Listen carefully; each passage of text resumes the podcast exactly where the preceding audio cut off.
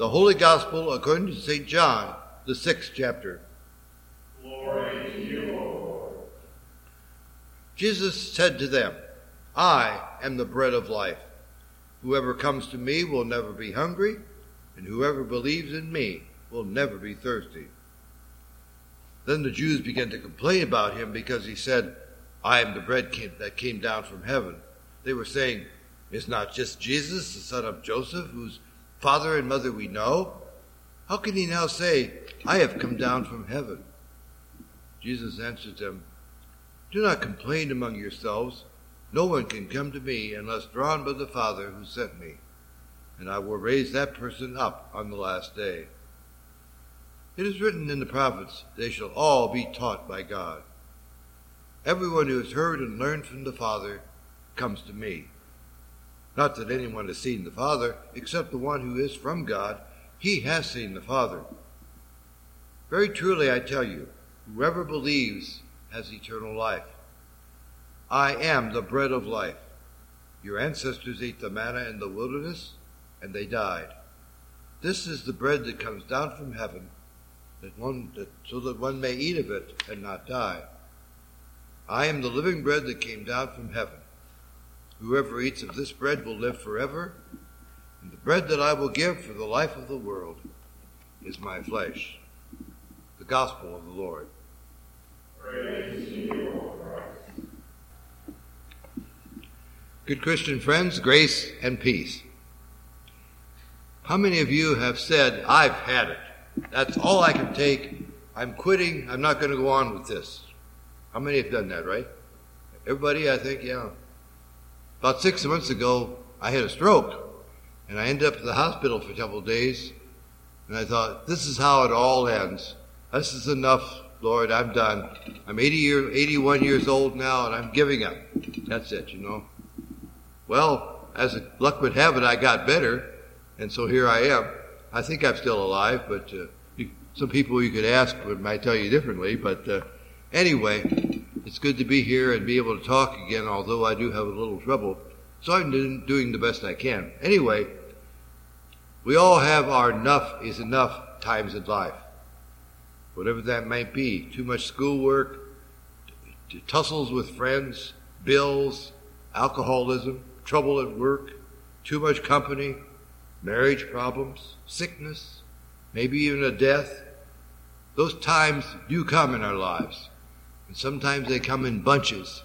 And sometimes we can't feel like we just can't take it anymore. Now, first of all, the first thing we need to remember is that God does not cause that stuff. Sometimes we like to blame God. I've heard people blame God. Say, why is God doing all this to me? What's God trying to do? Test me? You know, try me out and see if I can hold up? Nope, that's not God at all. God does not cause them. They may be accidental. They may be just part of life. They may result from someone's sin, mine or another's. They may result from cancer or some di- disease, whatever. Lots of things cause us problems beyond measure in this life. But they are not God's will, nor a part of God's testing you or punishing you or anything like that. Which, by a long and, and treacherous route, leads us back to Elijah. In our first lesson, Elijah was an old prophet of the Lord, and just before this, God had called all the prophets of Baal together.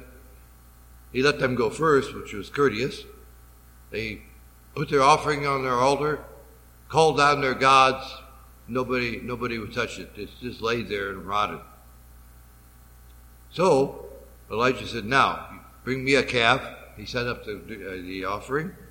He even poured water all over it and then called on God, and sure enough, God came down and consumed the offering. Then, as the story goes, and it's not very nice history, Elijah decided to kill all the prophets of Baal right there in the wilderness. Well, that wasn't a very good part of the story, but at least Elijah had survived and God was with him. But here he was now, he was afraid. He was afraid for his life because Jezebel said, this is what you did, I'm going to get you too. I'm going to kill you. I'm going to get rid of you. So he's fleeing, he's fleeing Queen Jezebel. He fled to Judah, and he was safe there, but he went even beyond that, into the wilderness. Only there, in the wilderness, all by himself, does he sit down under a desert bush and ask God, just let me die, Lord. I can't go through anymore. Too much. I'm no better than my prophetic ancestors like, like Moses, for example, who had in the wilderness got frustrated with those people who wouldn't stay true to the law of God. And he got to, he wanted to die too and, for, and forget the whole thing. Elijah now is overwhelmed, just like we get sometimes. And death is even preferable to what he faces, what he is being called to do. Well, the story goes on. An angel comes. Angels are messengers from God. He touches him and provides food. This is the same angel that had shortly before warned him about Jezebel's coming and intentions. He had to actually come and wake Elijah up twice before Elijah thought together and thought about who, who is this really, and figured out it was God. God was actually, through the angel, giving him strength to go out, help to go on. So Elijah is finally assured that no matter what happens, God will take care of him. Get up and eat, the angel said. Otherwise, you can't won't make it on the journey. I am with you.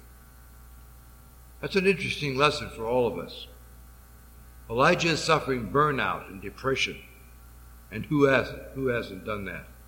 From all that have been happening to him. God assures him that God is and will be supporting him and sustaining him. But the therapy includes, wouldn't you know, more jobs. Isn't that just the way? God doesn't say, oh, you poor person, I won't have, you won't have to do anything now. You can just sit down and put up your feet and relax. No. God's answer is, "You got, I got more jobs for you.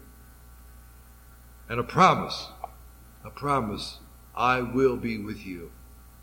And that will transcend any success or failure you have. Success or failure is not the issue, you see, but the fact that we do God's will and know that God is with us. He doesn't rebuke Elijah, doesn't blame him for not doing something or for doing something he shouldn't have. God doesn't blame us. The past is past. That's gone and done with. We can't do anything about that. You and I just can't undo the past. We'd like to sometimes, but I worry, lay down in bed and worry about stuff I've done or not done, and you know, it never gets anything done. You're just laying there in bed, you know, not doing anything about it.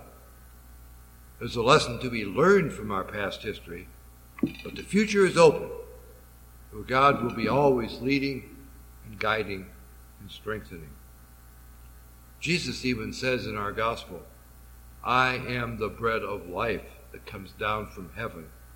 Whoever eats of this bread will live forever.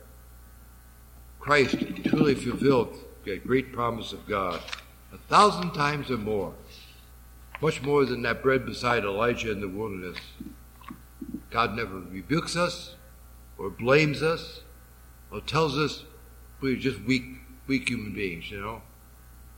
God simply tells us, move on, and I will give you hope. Move on, and I will give you hope. That's part of the good news of the gospel. God simply says through Christ, I will be with you forever.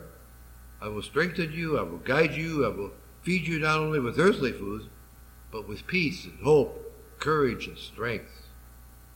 Go on. Live my love for each other, whatever it takes. Bring justice and peace to all of creation. Work for the rights of others, for I will take care of you. You don't have to worry about your life. We are here to care for each other. And in the doing of that, simply trust me. I will be with you. That's good news. How's that help come? Comes through worship together on Sundays, the sacrament. Comes through reading and absorbing God's word. Comes through honest and faithful prayer, even when you don't feel like it. Comes through the love and encouragement and the help of family and friends. It comes through God working in our hearts, deep down, to guide us and bless us in our thoughts and dreams and so forth. The bread of Jesus will always give us strength for our journeys, however difficult or overwhelming they might be. That's his promise. And we go out with that promise renewed every week. So whatever happens, our loving and supporting but challenging God is always there to lead and to guide. Hang on to that knowledge. Hang on to that hope each and every day. For the Lord has promised. And God never goes back on God's word. The Lord bless you. It's good to be with you today to worship together. Amen.